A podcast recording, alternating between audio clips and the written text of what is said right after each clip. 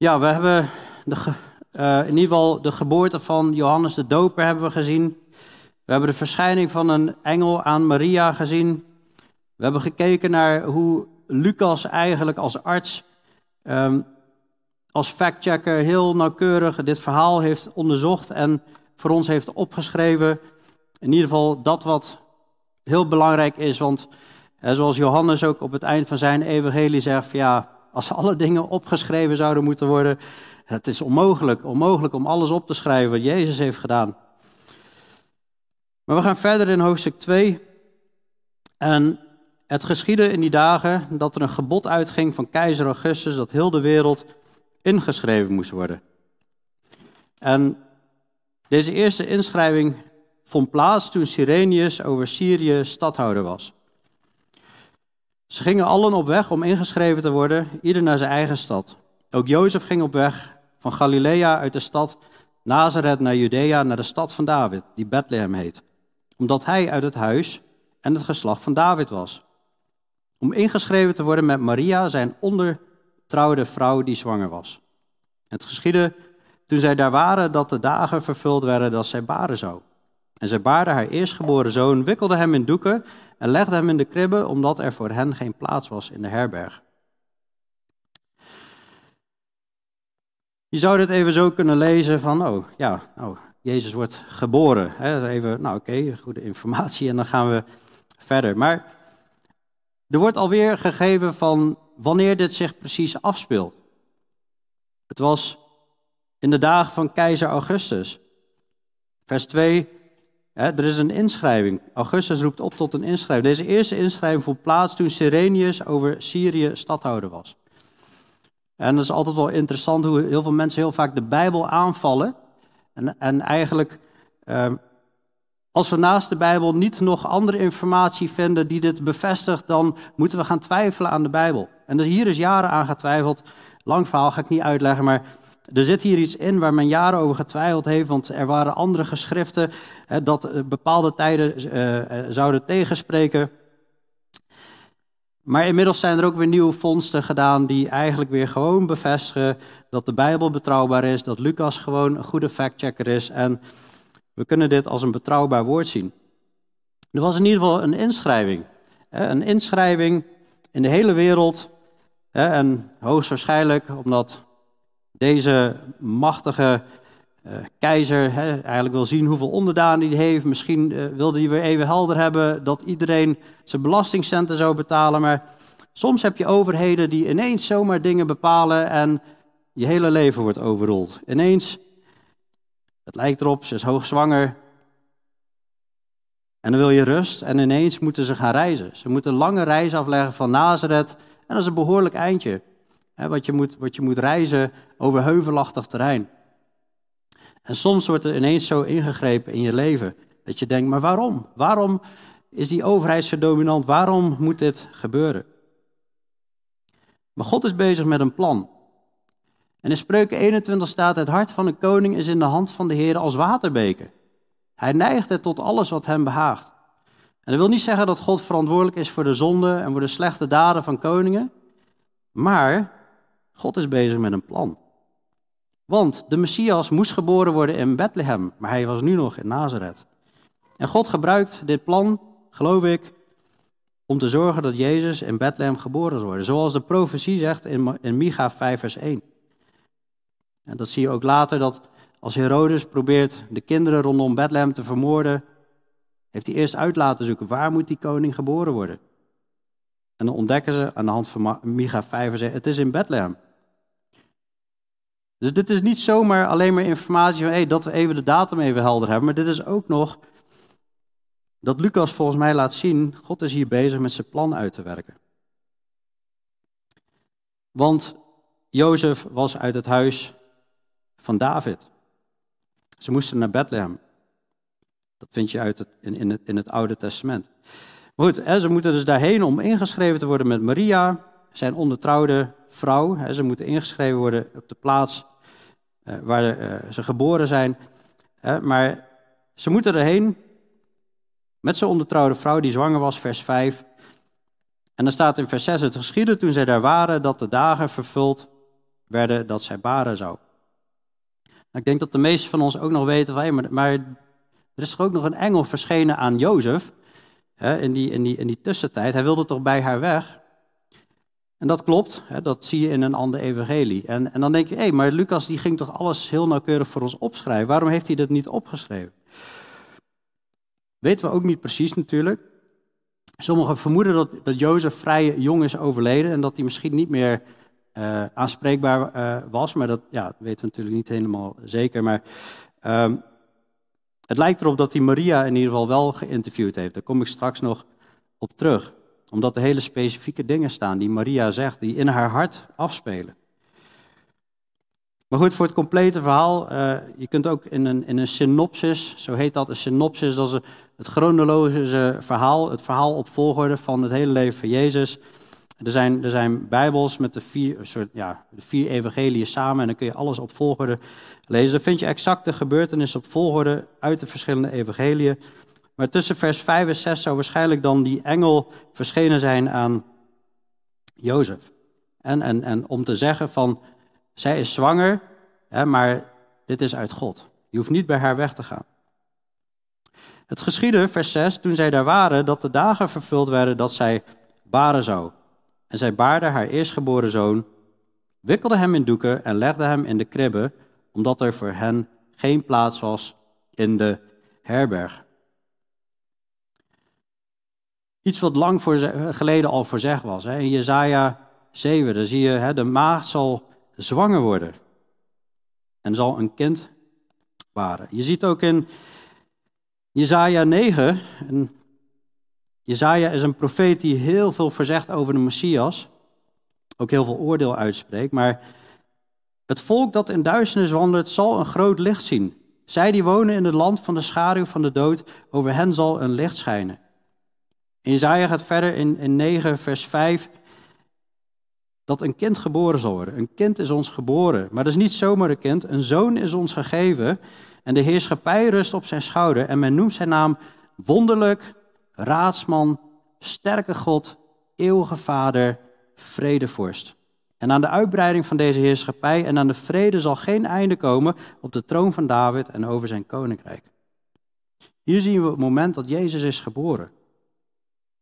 Dat kind waarover geprofeteerd was door die engel aan Maria.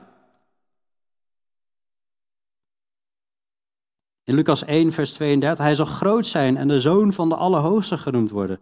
En God de Heere zal hem de troon van zijn vader David geven. En hij zal over het huis van Jacob koning zijn tot een eeuwigheid. En aan zijn koninkrijk zal geen einde komen. De zoon van de Allerhoogste is geboren. Hij is de sterke God, hij is de eeuwige Vader, hij is 100% mens en hij is 100% God. Maar hoe wordt hij geboren? In de herberg was geen plaats voor hem. Het was druk. Mensen waren op reis en het was druk. En hoe wordt hij geboren? In een kribbe. Nou, het schijnt in die tijd te zijn, vaak zie je van die houten rekjes, maar dat gewoon een stenen bak was waar ofwel voer ofwel drinken voor de dieren in lag. En er staat niet, we zien vaak stalletjes, er staat nergens dat hij in een stal geboren is, maar in een kribbe. Het zou kunnen zijn dat hij in een stal geboren is, maar dat weten we niet. Maar in ieder geval in een omgeving waar het waarschijnlijk niet zo heel fris rook. Waar de dieren aten uit die voederbak. En daar wordt Jezus in geboren.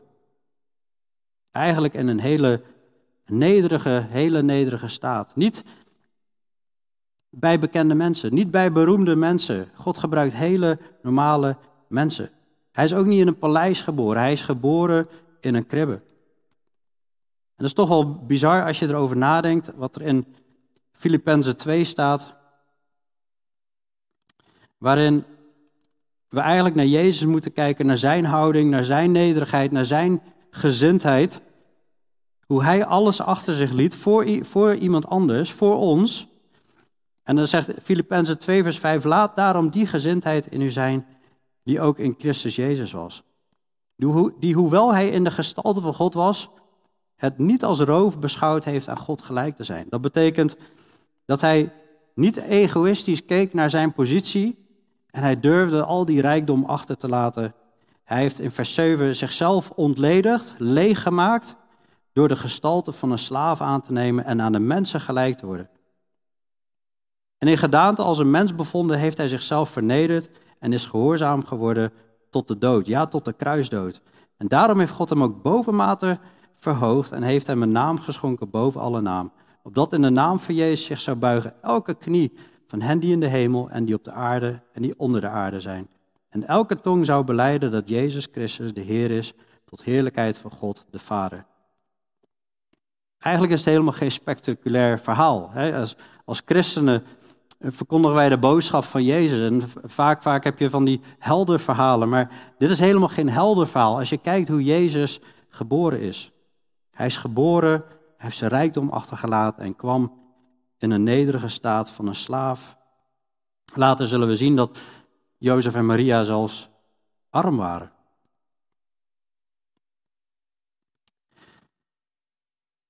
En dan gaan we verder naar het volgende stukje, het teken van de herders. Er waren herders in diezelfde streek die zich ophielden in het open veld en 's nachts de wacht hielden over hun kudde. En vaak, ik weet niet wat jullie beeld is van de herder, maar vaak als je aan herders denkt, dan denk je bijvoorbeeld aan een David, hè, en een Mozes, die was ook herder, zeg maar. Mensen die door God gebruikt zijn, maar herders in de tijd van Jezus schenen best wel schorrimorrie te zijn, best wel tuig van de regel, hè, de gangsters van die tijd. En het is bijzonder wat hier gebeurt. Ze zijn gewoon bezig met hun dagelijks werk. Ze zijn gewoon bezig om te doen wat ze normaal ook doen. En dan ineens in vers 9, zie, een engel van de Heere stond bij hen en de heerlijkheid van de Heere omscheen hen en zij werden zeer bevreesd. Ja, ik probeer me heel vaak in te leven in personages van de Bijbel, alsof je er zelf bij bent, alsof je daar aanwezig bent. En dat je daar bezig bent met je werk en met die schapen en waarom eten die en ik moet hem weer scheren en weet ik veel wat hij aan het doen was. Maar ineens, bam, zo'n verschijning van een engel, die staat bij hun en de heerlijkheid van de Heere omscheen hen. En dan zie je zo vaak als engelen eigenlijk bij God vandaan komen vanuit de hemel, dat de heerlijkheid van de Heere daar omheen is. Of dat zie je bijvoorbeeld in Lucas 24, ja, dat duurt nog even voordat we daar komen, maar in ieder geval in Lucas 24, na de opstanding van Jezus, dan verschijnt er een engel.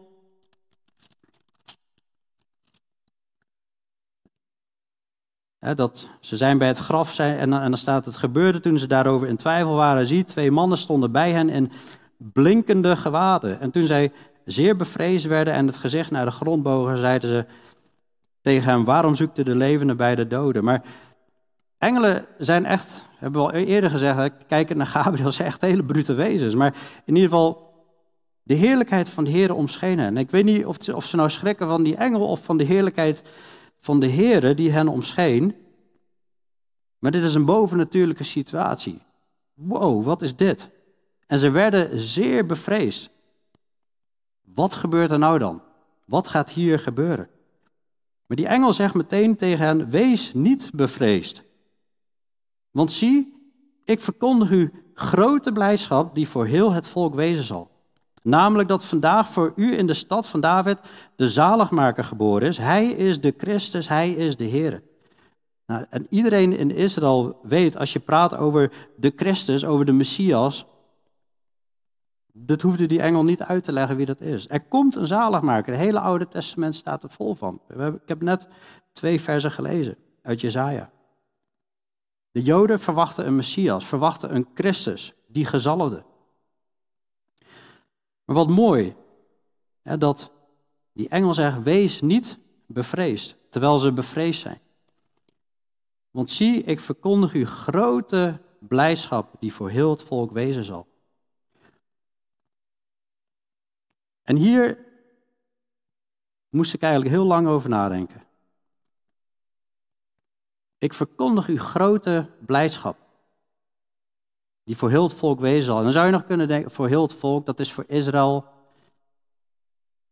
Maar als je gaat kijken straks naar Simeon in vers 30, 31, 32, dan ziet Simeon, komen we straks op uit, hè, maar die ziet Jezus als kleine baby en hij zegt, mijn ogen hebben uw zaligheid gezien, die u bereidt hebt voor de ogen van alle volken. Een licht om de heidenen te verlichten en om uw volk Israël te verheerlijken. Ja, dus deze blijdschap en de boodschap die Jezus heeft is ook voor hun, is ook voor ons, is voor de Joden, maar ook voor de heidenen. Dus deze boodschap van grote blijdschap, die mogen wij ook toepassen op ons. Namelijk dat toen in die tijd, maar op dat moment was het vandaag, voor u in de stad van David de redder geboren is. Hij is de Christus, hij is de Heer, hij is de gezalfde, hij is de Heer. Maar die grote blijdschap, hebben wij die? Hebben wij blijdschap over dat het Oude Testament vol staat met profetieën over dat er een zaligmaker gaat komen? En duizenden jaren verwachten mensen hem. En Daniel die noemde al in Genesis 3, volgens mij heb je dat genoemd, maar in Genesis 3 vers 15, daar wordt eigenlijk al gezegd, er komt iemand die gaat die slang vermorzelen, de kop vermorzelen. Hij zal zelf schade lijden, maar komt iemand aan. En zo wordt eigenlijk het hele plan uitgerold. Honderden profetieën worden vervuld in het leven van Jezus. Dat hij de zaligmaker is, dat hij het allergrootste probleem in het universum gaat oplossen. En dat is dat mensen gered zullen worden van het eeuwige oordeel, dat er zonden vergeven zullen worden. En later ontdekken we dat we de Heilige Geest zullen ontvangen. En die Geest, die geeft ons liefde, blijdschap en vrede. Maar er is ook een Satan die probeert onze blijdschap te roven. De dief die komt alleen maar om te stelen en te slachten en verloren te laten gaan. Hij probeert onze blijdschap continu te roven. En ik moest hier echt op mediteren, ik moest hier echt over nadenken. En belijden, Heere, er is te veel ruis geweest in mijn leven waar ik op gericht heb. Ik wil die blijdschap terug. En ik ben er weer op gaan mediteren. Hè? En dan heb ik het niet over yoga, maar over Gods woord overdenken, dag en nacht. Dat is wat God wil, dat is Psalm 1. Hè, dat we steeds Jezus als onze eerste liefde mogen hebben. Dat we steeds Jezus als onze grote blijdschap mogen zien. Dat er eigenlijk in het leven niks anders toe doet dan deze grote blijdschap. Dat voor ons de zaligmaker is geboren, onze redder, die ook nog onze herder wil zijn. En voor ons zorgen en ons eeuwig leven geven. En straks voor eeuwig mogen we bij hem zijn. Voor eeuwig. Wat kan er dan nog zijn in ons leven wat belangrijker is dan Jezus? Wat kan er nog zijn wat meer prioriteit kan hebben dan wat hij wil? Goed nieuws. De zaligmaker wordt geboren. Ik verkondig u, vanuit de hemel wordt een grote blijdschap verkondigd. En dan zegt die engel, dit zal voor u het teken zijn. Vers 12. U zult het kindje vinden in de doeken gewikkeld en liggend in de kribben. Dit zal voor u het teken zijn. En dan denk je, nou komt er nog iets spectaculairs. Het teken is, je vindt een kindje in doeken gewikkeld. Dan kun je nog denken, er zullen vast wel meer kindjes zijn geweest daar die in doeken zijn gewikkeld. Maar ook liggend in de kribben. Nou goed, ik ga ervan uit dat de herders in die tijd dat niet als heel normaal vonden dat er kindjes liggen in zo'n voederbak. Een voederbak is voor iets heel anders bedoeld. Dus daar moet je op letten. En hij heeft het nog niet gezegd en dan staat er, en plotseling was er bij de engel een menigte van de hemelse legermacht die God loofde en zei, eer zij God in de hoogste hemelen en vrede op aarde in mensen een welbehagen. Nou, heel veel mensen denken dat dit gezongen is, dat staat er niet bij, het zou prachtig zijn als dat zo is, misschien was het ook zo. Maar die woorden, eer zij God in de hoogste hemel, de hemel wordt geopend. Ik moet hierbij denken aan zo'n verhaal uit het Oude Testament dat eigenlijk Elisa, dat was een profeet. En die kon in de kamers van de koning van de vijand horen wat zijn plannen waren. Die koning vond hem zo irritant, die wilde hem uit de weg geruimd hebben. Dus de Syriërs omsingelden de stad, ze wilden Elisa hebben. En Elisa had een knecht. En Elisa die zag iets wat die knecht niet zag. En die knecht die was bang. En toen zei Elisa, open toch zijn ogen, opdat hij mag zien. En alsof gewoon even de sluiers van de geestelijke wereld geopend werden, zagen ze gewoon allebei ineens die hele berg helemaal vol met vurige wagens van de hemelse leger.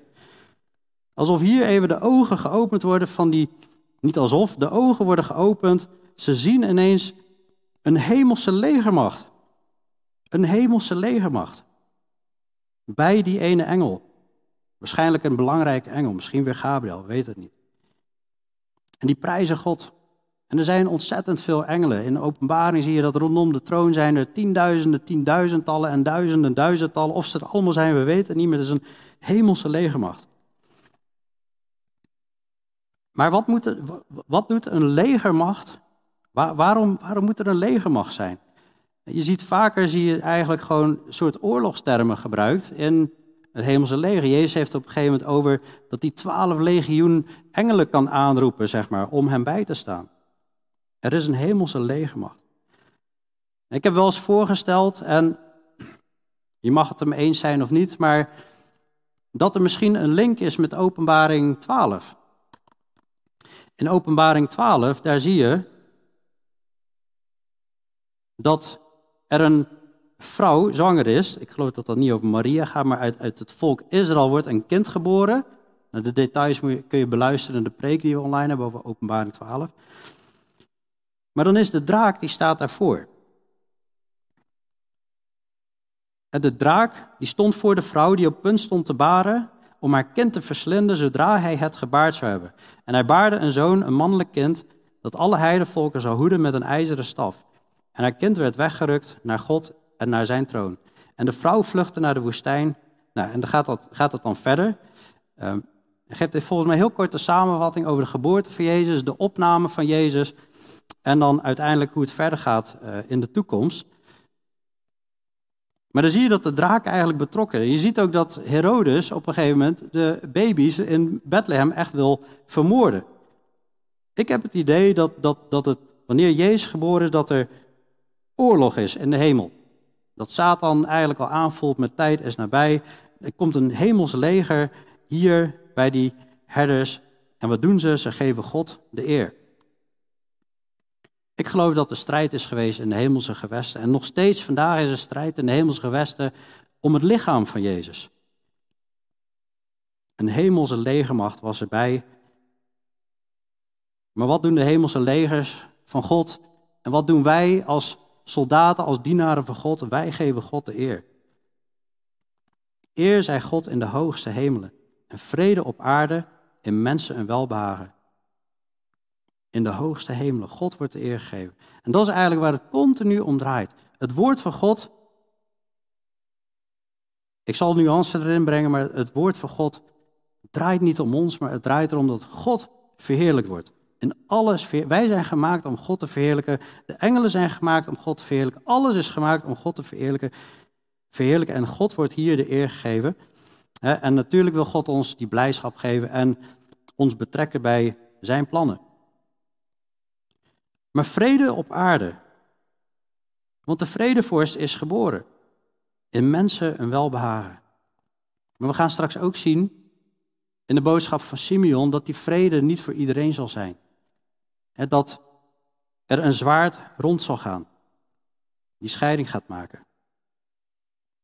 En het geschiedde toen de engelen van hen weggegaan waren naar de hemel. Ze vertrekken naar de hemel.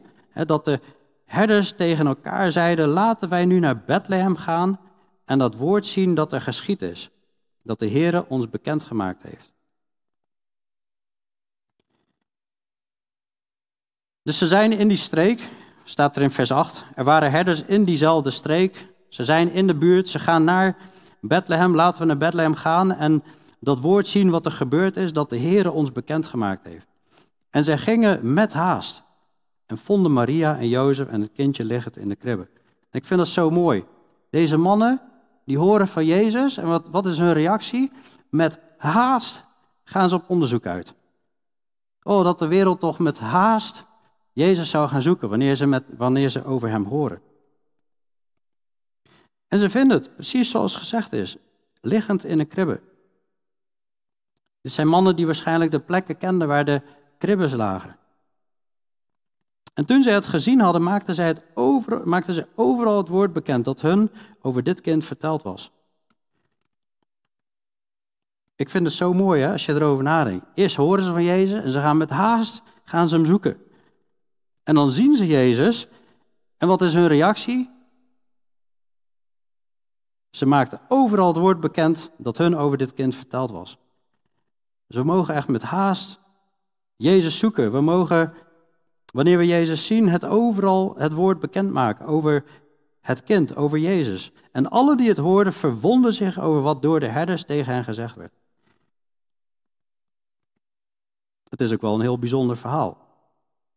En misschien hadden de mensen ook nog wel in hun gedachten het verhaal van Zacharias, hè, van dat hij ineens met stomheid geslagen was. En de andere verschijningen en wonderen die aan het gebeuren waren. En dan komt het, maar Maria bewaarde al deze woorden en overlegde die in haar hart. En dit is waarom ik en vele anderen met mij geloven dat Lucas persoonlijk Maria gesproken heeft, wat er in haar hart is omgegaan. Maar wat gaat er in ons hart om wanneer wij horen van Jezus, wanneer wij horen van die wonderen, wanneer we horen van deze boodschap? Bewaren wij dit in ons hart en overleggen wij dit in ons hart en maken wij God groot? Later zullen we zien dat zij en Jozef zich verwonderen over de dingen. En nog een keer op het eind gaan we zien dat zij de woorden in haar hart bewaart. Maar goed, die herders, vers 20, keerden terug en zij verheerlijkten en loofden God om alles wat zij gehoord en gezien hadden, zoals tot hen gesproken was. Dus ook hier weer de reactie. Een ontmoeting met Jezus gaat ze vertellen erover en wat doen ze? Net als de hemel doet. Ze verheerlijkten en ze prijzen God. Ze hebben een ontmoeting met Jezus gehad. Ze verheerlijkten en loofden God om alles wat zij gehoord en gezien hadden, zoals tot hen gesproken was. Als je Lucas leest, als je eigenlijk de hele Bijbel leest, dan zien we ook de reactie van Zacharias wanneer Johannes de Doper geboren wordt. Geprezen zij de Heere, de God van Israël, want hij heeft naar zijn volk omgezien en er verlossing voor tot stand gebracht. We zien blijdschap aangekondigd vanuit de hemel. We zien die engelen die uitroepen, eer zij God in de hoogste hemelen. En nou, de herders, de mensen voegen zich daarbij en verheerlijken en loven God om alles wat ze gehoord en gezien hadden, zoals tot hen gesproken was. En toen 8 dagen vervuld waren en men het kind besnijden moest, vers 21, werd hem de naam Jezus gegeven, die genoemd was door de engel voordat hij in de moederschoot ontvangen was. In gehoorzaamheid geeft Maria en Jozef geven hem de naam Jezus. En ook in gehoorzaamheid laten ze hem besnijden, zoals het woord van God had gezegd. En toen de dagen van de reiniging volgens de wet van Mozes vervuld waren, brachten zij hem naar Jeruzalem om de Heere voor te stellen. Zoals geschreven staat in de wet van de Heere, al wat mannelijk is dat de moederschoot opent, zal heilig voor de Heere genoemd worden.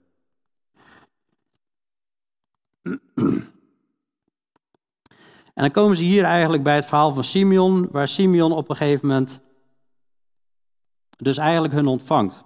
Maar goed, wat gebeurt hier? Op een 8e dag moest een kind besneden worden. Dat had te maken met het verbond en gesloten met Abraham. En dat had te maken met dat er een nageslacht zou komen, hè, die eigenlijk de redder zou zijn, een zegen zou zijn voor alle volken. En dat volgen ze gehoorzaam. Hè. Op de 8e dag wordt hij besneden. En hij is die persoon, dat legt Galaten uit. Hij is diegene die deze zegen kon brengen. Maar er moet nog iets gebeuren volgens de wet van Mozes. Dat is een vrouw, en de dagen zijn verschillend bij een jongen of bij een meisje. Maar bij een jongen moest ze 33 dagen wachten en dan was ze weer rein. Dus toen de dagen van haar reiniging volgens de wet van Mozes vervuld waren. En die gaan in op de 8e dag van de besnijdenis. Dus 8 plus 33, dat is 41. Maar omdat het op de 8e dag begint, na 40 dagen gaan ze dus eigenlijk daarheen. Ze gaan naar de tempel. Toen de dagen van haar reiniging volgens de wet van Mozes vervuld waren, brachten zij hem naar Jeruzalem om hem de Heere voor te stellen. Zoals geschreven in de wet van de Heere. Al wat mannelijk is dat de moederschoot opent, zal heilig voor de Heere genoemd worden. Nou, dat komt eigenlijk hier vandaan uit Exodus 13. Het zal gebeuren als de Heere u in het land van de Kanaanieten gebracht heeft, zoals hij u en uw vaderen gezworen heeft en hij het u gegeven heeft, dat u alles wat de baarmoeder opent aan de Heere zult afstaan. Ook alles wat de baarmoeder opent van de dracht van het vee dat u toebehoort, de mannetjes zullen voor de Heere zijn. Alle eerstgeborenen moet ze eigenlijk aan de Heere afgestaan worden. En voor dieren betekent dat ofwel geslacht worden, ofwel een plaatsvervangend offer. Maar mensen werden natuurlijk niet geslacht. Daar moest je dan een offer voor brengen, hè, om te laten zien van wat uit ons voortkomt. Dat allereerste, dat geven wij aan God. En dan is het ook nog zo, hè, hier staat in vers 24... en om een offer te brengen volgens wat gezegd is in de wet van de Heere, een paar tortelduiven of 2 jonge duiven. Maar eigenlijk staat dat er niet. Eigenlijk staat er dat ze een lam moeten brengen. Maar er is een uitzondering. Als mensen arm zijn of ze hebben niet veel geld in ieder geval, ze kunnen geen lam betalen, dan mogen ze een paar tortelduiven of 2 jonge duiven brengen. Dus zij komen hier eigenlijk en laten hier eigenlijk zien dat ze in armoede leven. Dus we zien eigenlijk dat Jezus is en geboren in een kribbe, waarschijnlijk in een omgeving waar het stinkt en niet in een paleis. En dan zien we ook eigenlijk dat hij ook nog geboren wordt in een gezin wat het eigenlijk helemaal niet ruim heeft. En hoe prachtig is dat God gewone mensen gebruikt. Ook die boodschap van de engelen, dat ging niet naar de leiders van het volk, naar de fariseeën en die schriftgeleerden en die mensen van het zogenaamde kerkelijke instituut. Nee, naar gewone mensen. De hemel reikt uit naar gewone mensen. En hier zie je dus eigenlijk nog meer over Jezus, dat hij geboren is in armoede. Maar je ziet ook over de gehoorzaamheid van Jozef en Maria. Ze hebben er waarschijnlijk anders uitgezien. Toen hadden ze nog geen foto's stellen, maar het geeft een idee. Maar hieruit kunnen we eigenlijk ook concluderen dat die wijzen uit het oosten, Lucas heeft dat verhaal niet opgenomen, mogelijk omdat hij ze niet heeft gesproken, omdat ze weer vertrokken waren naar heel ver weg. Maar die brachten goud, wierook en mirre. Dus als die wijzen uit het oosten al geweest waren, dan hadden ze waarschijnlijk geld gehad voor een lam, maar die zijn waarschijnlijk later geweest. En wat ook aansluit bij het idee dat Herodes iedereen van 2 jaar en daaronder liet vermoorden, omdat er waarschijnlijk al een tijd verstreken was. Ja, dus die wijzen in het oosten, die worden vaak uitgebeeld, ook bij die kribben, maar die zijn waarschijnlijk veel later geweest. Maar goed, allemaal details. Interessant, dus niet de kern, maar 25, vers 25. En zie, er was een man in Jeruzalem van wie de naam Simeon was. En die man was rechtvaardig en godvrezend. Hij verwachtte de vertroosting van Israël en de Heilige Geest was op hem. Ik vind het mooi om te lezen over Zacharias en Elisabeth. Dat die rechtvaardig waren voor God. Die hadden een goed getuigenis. Ik vind het mooi dat er over Jozef gezegd wordt. Dat hij rechtvaardig was voor God. En Maria waarschijnlijk ook, maar in ieder geval. En hier zien we weer iemand die was rechtvaardig en godvrezend. Hij verwachtte de vertroosting van Israël en de Heilige Geest was op hem. En waarom noem ik dat even zo specifiek? Omdat later als Jezus, zeg maar, de religieuzen gaat aanspreken, is Jezus helemaal niet blij met het religieuze systeem. Met hoe men de kerk van die tijd had ingericht.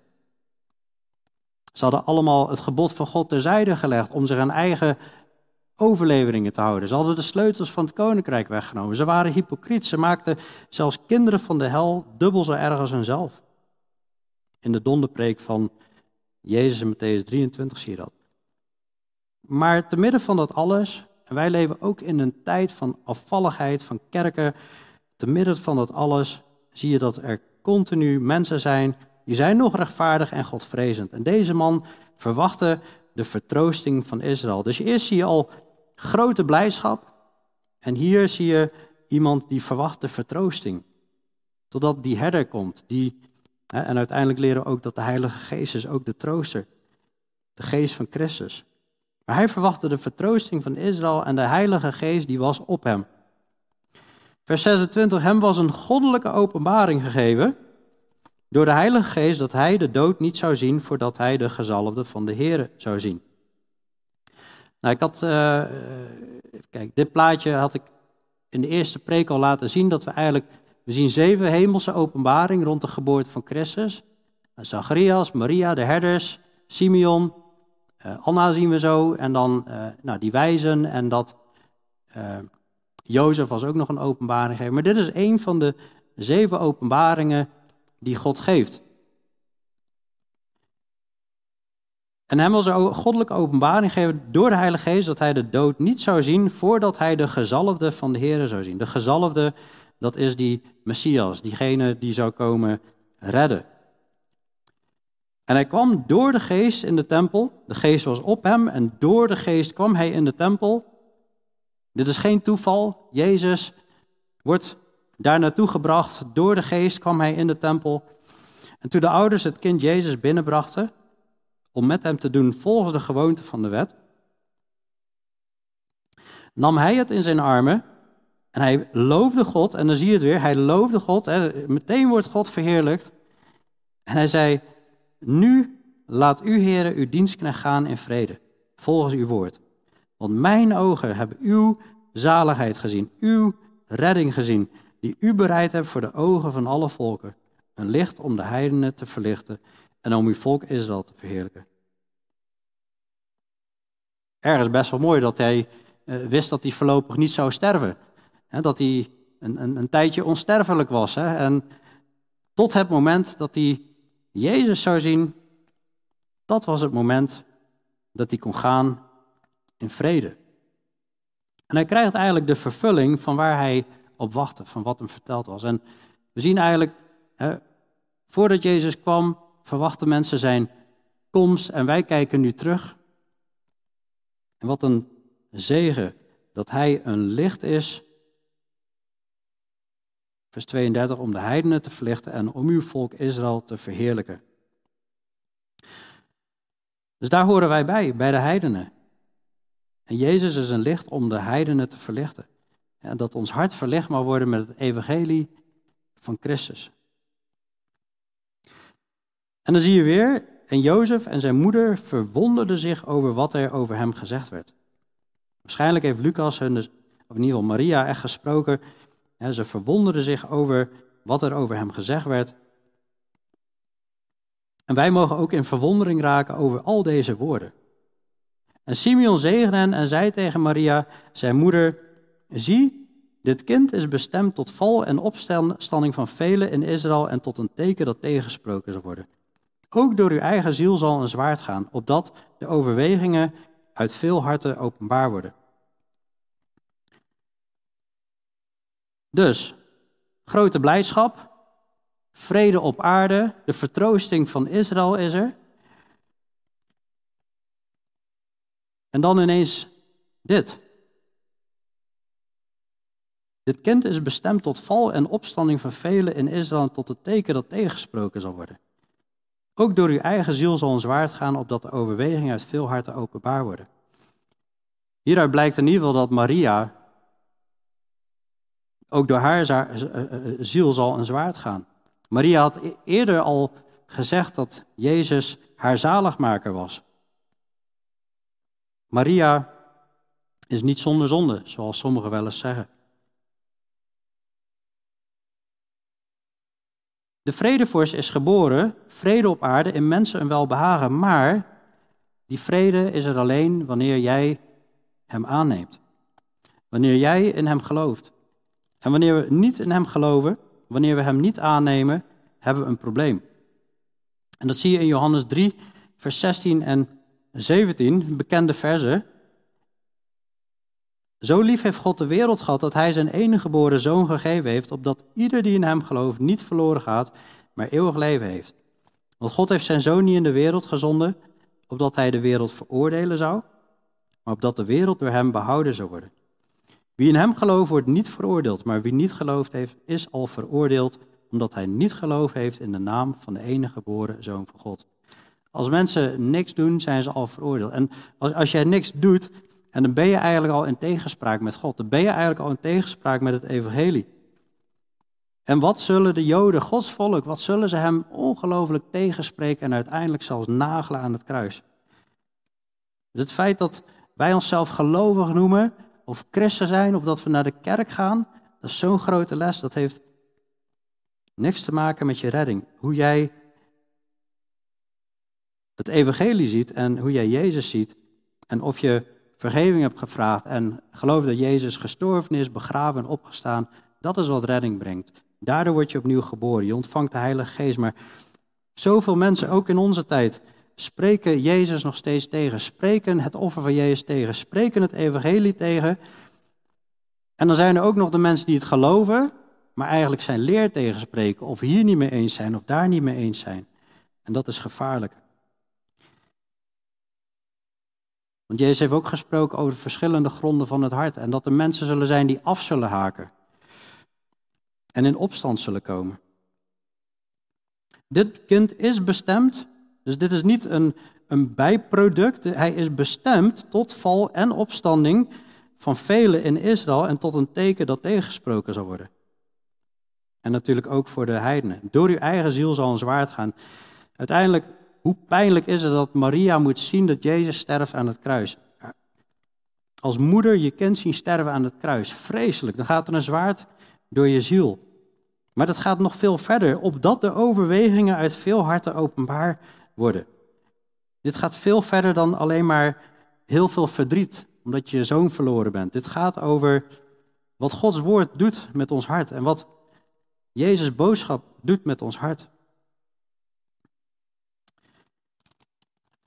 En dat zie je in Hebreeën 4 vers 12, waarin het woord van God centraal staat, waarin ook staat, vandaag als je zijn stem hoort, verhard dan je hart en niet.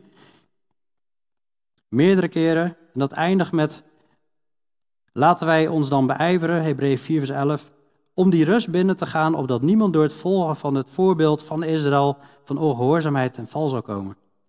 Want het woord van God, het is levend en krachtig en scherper dan enig tweesnijdend zwaard. Het dringt door tot op de scheiding van ziel en geest. Van gewrichten en merg, het gaat echt overal doorheen en het oordeelt de overleggingen en gedachten van het hart. En er is geen schepsel onzichtbaar voor hem, maar alles ligt naakt en ontbloot voor de ogen van hem aan wie wij rekenschap hebben af te leggen. Door haar ziel zal een zwaard gaan, maar eigenlijk door de zielen van ons allemaal. Een bijzondere boodschap die Simeon hier geeft op het einde van zijn leven. En dan was er ook nog Anna in vers 36. Dat is een profetes, een toegewijde weduwe. Een dochter van Fanuel uit de stam van Aser. Zij was op hoge leeftijd gekomen en had na haar meisjesjaren 7 jaar met haar man geleefd. Vrij kort. En toen was hij gestorven en zij was een weduwe van ongeveer 84 jaar. 37, vers 37. Ze was een weduwe van ongeveer 84 jaar. Die de tempel niet verliet en met vasten en bidden God dag en nacht diende. Zij was continu bij de samenkomst. Zij was continu bij de tempel. Zij was continu God aan het dienen op 84-jarige leeftijd. Er is geen excuus om God niet te dienen. 84 jaar. Ik weet niet wie recentelijk nog wel eens bij Willy geweest is, onze zuster, die helaas niet bij ons kon komen. Volgens mij is ze even oud, zeg ik dat goed? Ze is 84, hè? Ja. Dag en nacht, bidden en vasten, God dienen in de tempel. Wat is ons excuus om God niet te dienen? Hier een vrouw op hoge leeftijd. Dus ze kwam er op dat moment bij staan en beleed eveneens de Here. Dus ook zij beleidt de Heer, dat hij Heer is. En ze sprak over hem tot alle die de verlossing in Jeruzalem verwachten. Dus ook zij komt in contact met Jezus en meteen wat ze doet is verkondig over hem. Ze profeteert over hem. En toen zij alles volbracht hadden wat er volgens de wet van de Heer gedaan moest worden, keerden zij terug naar Galilea, naar hun stad Nazareth.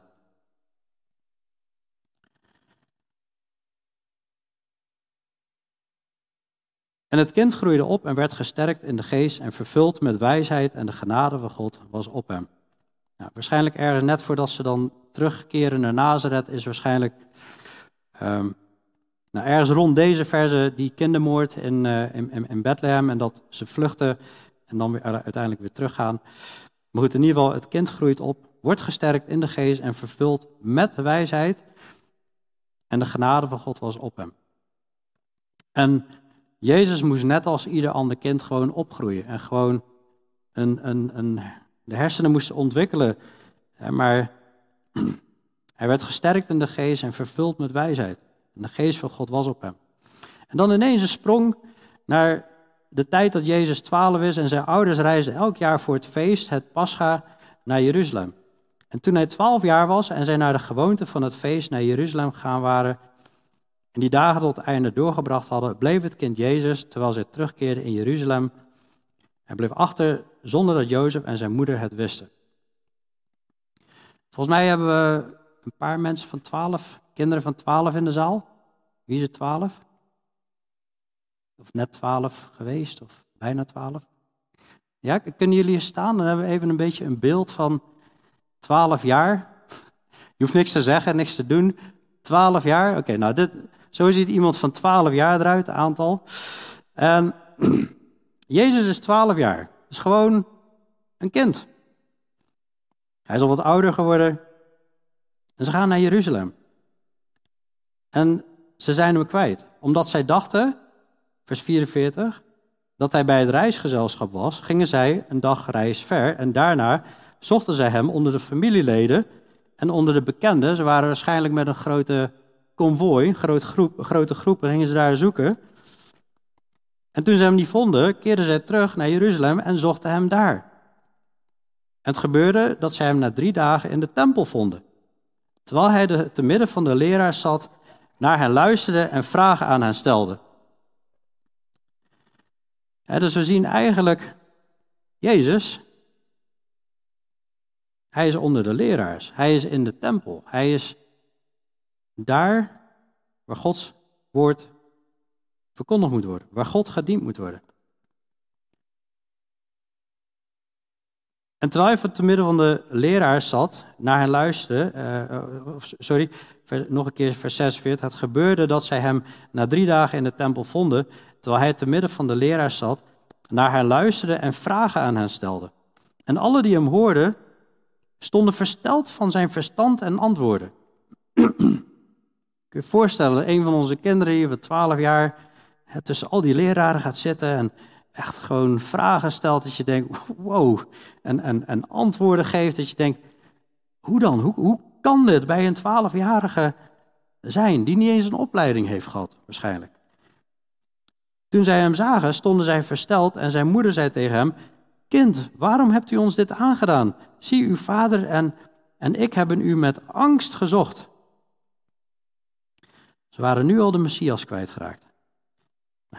Ze hadden met angst gezocht. Nou, ik snap dat wel, hè? Gewoon de zorgen die je als ouders hebt voor je kind. Hè, dat, ook al weten ze hoe groot hij is, ja, ze hebben toch verantwoordelijkheid ervoor. Oh, wat als we de Messias kwijt zijn. Hij zei tegen hen, waarom hebt u mij gezocht? Zo van, hoezo moet je mij zoeken? Wist u niet dat ik moet zijn in de dingen van mijn vader? En hij heeft het over de vader in de hemel. Jezus begint hier al zijn hart te richten op de vader. Maar wij mogen hem volgen in een voorbeeld. Om ons hart te richten op de dingen van de vader. Maar zij begrepen het woord niet dat hij tot hen sprak. Ze waren gewoon nog bezig met de opvoeding en met de kinderlijke dingen en de normale dingen die andere ouders ook hebben. En dit verrast hen eigenlijk, zo lijkt het, hè, deze woorden. Ze begrepen het woord niet dat hij tot hen sprak. En hij ging met hen mee en kwam in Nazareth en was hun onderdanig. En zijn moeder bewaarde al deze dingen in haar hart. En zie je weer dat die moeder, die is hier echt mee bezig. Die zit aan het bewaren in haar hart. En wat doen wij met de woorden van de Heer Jezus? We zagen al in vers 19, Maria bewaarde al deze woorden en overlegde die in haar hart.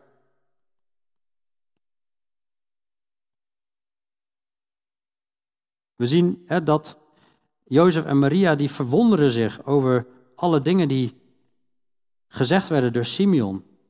En hier zien we weer, de moeder van Jozef bewaarde al deze dingen in haar hart. Waarschijnlijk heeft Lucas dit zelf gehoord van haar en kan hij dit zo opschrijven. Of het is geïnspireerd door de geest. Maar wat doen wij met de woorden die we hier allemaal zien, de gebeurtenissen die we hier allemaal zien?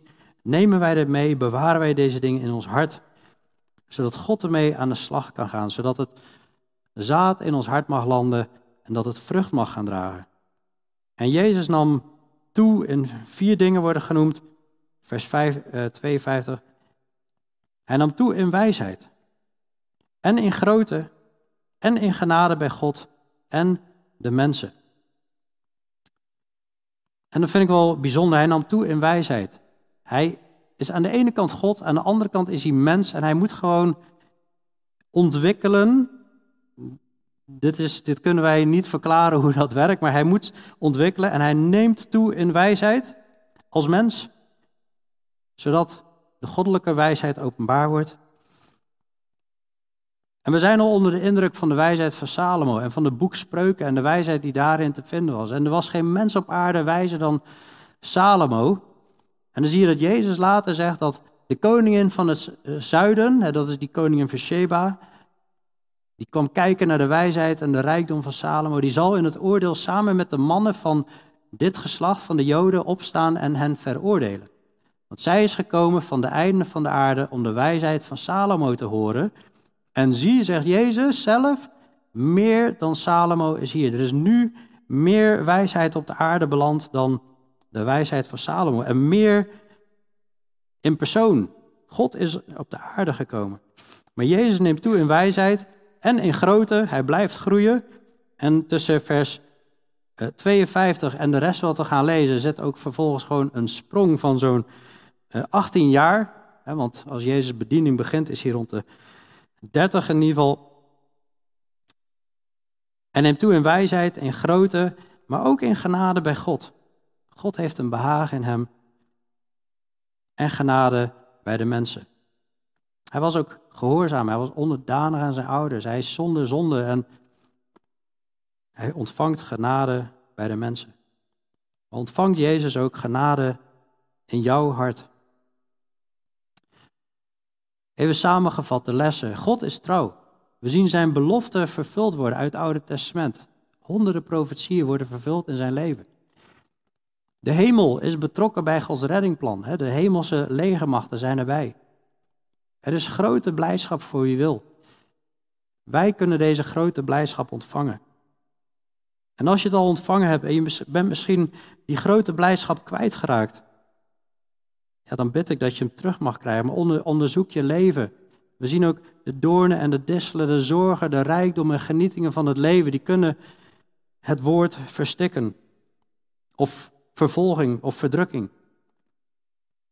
Maar als we ons blijven richten op Jezus, en het is zo mooi dat we dat nou aan het doen zijn, we gaan ons weer richten op Jezus, op zijn leven, dan geloof ik dat daar een zegen van grote blijdschap in zit. En is Jezus voor jou de val of is hij de opstanding en het leven? Spreek jij hem tegen of onderwerp je je aan wat hij leert? En zoek je je wijsheid bij de Heere, want meer dan Salomo is hier. Zullen we bidden? Hemelse Vader, Heer Jezus, dank u. Al die openbaringen van die engelen, goddelijke openbaringen aan Simeon. We kunnen gewoon niet omheen, zoveel feiten en zo goed voor ons vastgelegd. Maar ook door de Heilige Geest zien we gewoon de geest van de waarheid, dat dit de waarheid is. Dat dit het enige is wat telt in ons leven. Of we de zaligmaker kennen, of we hem hebben ontmoet. Of we met haast naar hem toe zijn gegaan. En die boodschap aan het rondbazuinen zijn. Heer, wilt u de boodschap laten landen in ons hart, Heer. Heer, dat we echt gewoon mogen beseffen, Heer, dat we nu een ontmoeting met u hebben gehad. En vanuit uw woord, maar ook omdat u zegt waar 2 of 3 samen zijn in mijn naam, daar ben ik in het midden. Dat we hier Jezus zien, Heer, dat dat indruk op ons mag maken. En dat ons hart weer mag branden, Heer, van liefde. En van blijdschap. Heer, schenk ons die rust en die vrede waar we allemaal zo verlangen. U bent de vredevorst. Schenk ons alstublieft wijsheid. Wijsheid waar mensen al van versteld stonden toen u nog maar 12 was. En het gaat nog veel meer toenemen, zoals we zullen zien. U bent de kenner van ons hart. U kwam naar de aarde als kenner van ons leven. Elke cel hebt u gemaakt. Elke van de biljoenen cellen hebt u gemaakt. Niemand kent ons beter dan u. En u bent vernederd. En daar dank u voor. Om uiteindelijk bovenmate verhoogd te worden.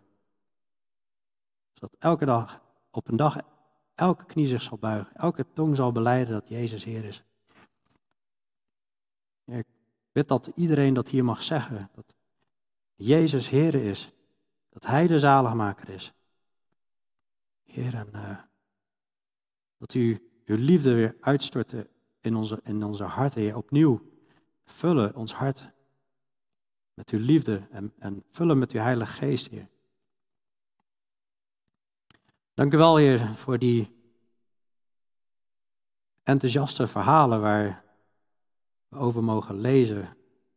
Hoe mensen in aanbidding raken en u de eer geven, u prijzen, Heer, wanneer ze in contact zijn gekomen met u.